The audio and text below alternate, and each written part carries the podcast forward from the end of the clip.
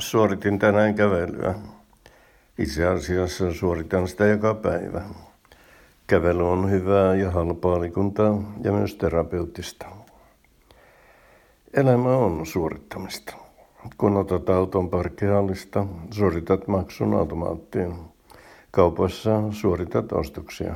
Töissä vaaditaan ahkeraan suorittamista. Voi sinua, jos olet alisuorittaja. Se on tulos tai ulos. Suorittaminen on yksinkertaisemmin sanottuna vain tekemistä. Tekeminen on normaalia toimintaa. Siihen ei liity samanlaisia paineita kuin suorittamiseen. Voihan sitä olla vain tekevinään, eli teeskennellä tekevänsä jotakin. Jos sen tekee uskottavasti, se voi mennä täydestä. Mutta tekeminen ei riitä.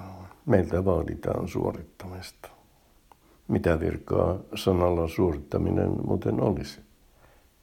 Suorittaminen tulee sanasta suora.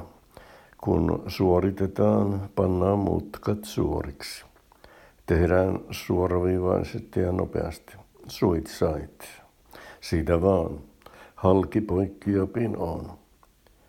Stressihän sitä seuraa. On seurannut 1950-luvulta asti, sillä silloin sana stressi keksittiin ja alettiin käyttää meillä nykymerkityksessä ja nimenomaan kirjakielessä. Puhekielessähän se on aressi. Stressi on vaikea lausuttava ja niin on treenikin, joka lausutaan reeni. Jos suorittaa yleenpalttisesti reeniä, tulee ressi. Joko minä sanon, että elämä on suorittamista? Taisinpa sanoa. No, joka tapauksessa suorittaminen aiheuttaa stressiä ja se heikentää elämän laatua. Elämästä katoaa ilo. Sitä ei enää nauti. Mikä neuvoksi?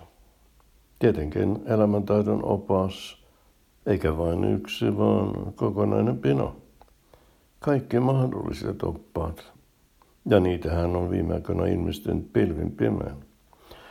Jos tunnet itsesi ihan arvottomaksi luusariksi, ei hätää.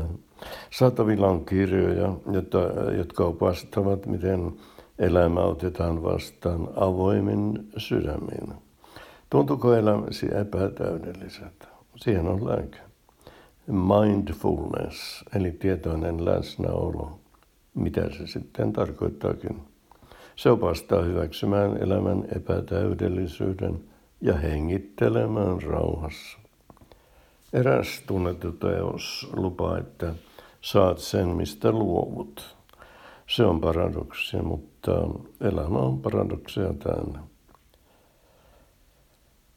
Mikä minä olen näitä elämäntaidon oppaita arvostelemaan, mutta sanonpa kuitenkin, että mielestäni se toteutuu vanha totuus. Ei mitään uutta auringon alla. Tietoista läsnäoloa on suoritettu iät ajat. Sitä ei vain ole oltu tietoisia. Se on mennyt siinä sivussa. Meditoitukin on, mutta siitä ei ole tehty numeroa. Jos elämä on tuntunut epätäydelliseltä, se on hyväksytty. Joskin kiroilla. Koska hyvät ihmiset, elämä on epätäydellistä.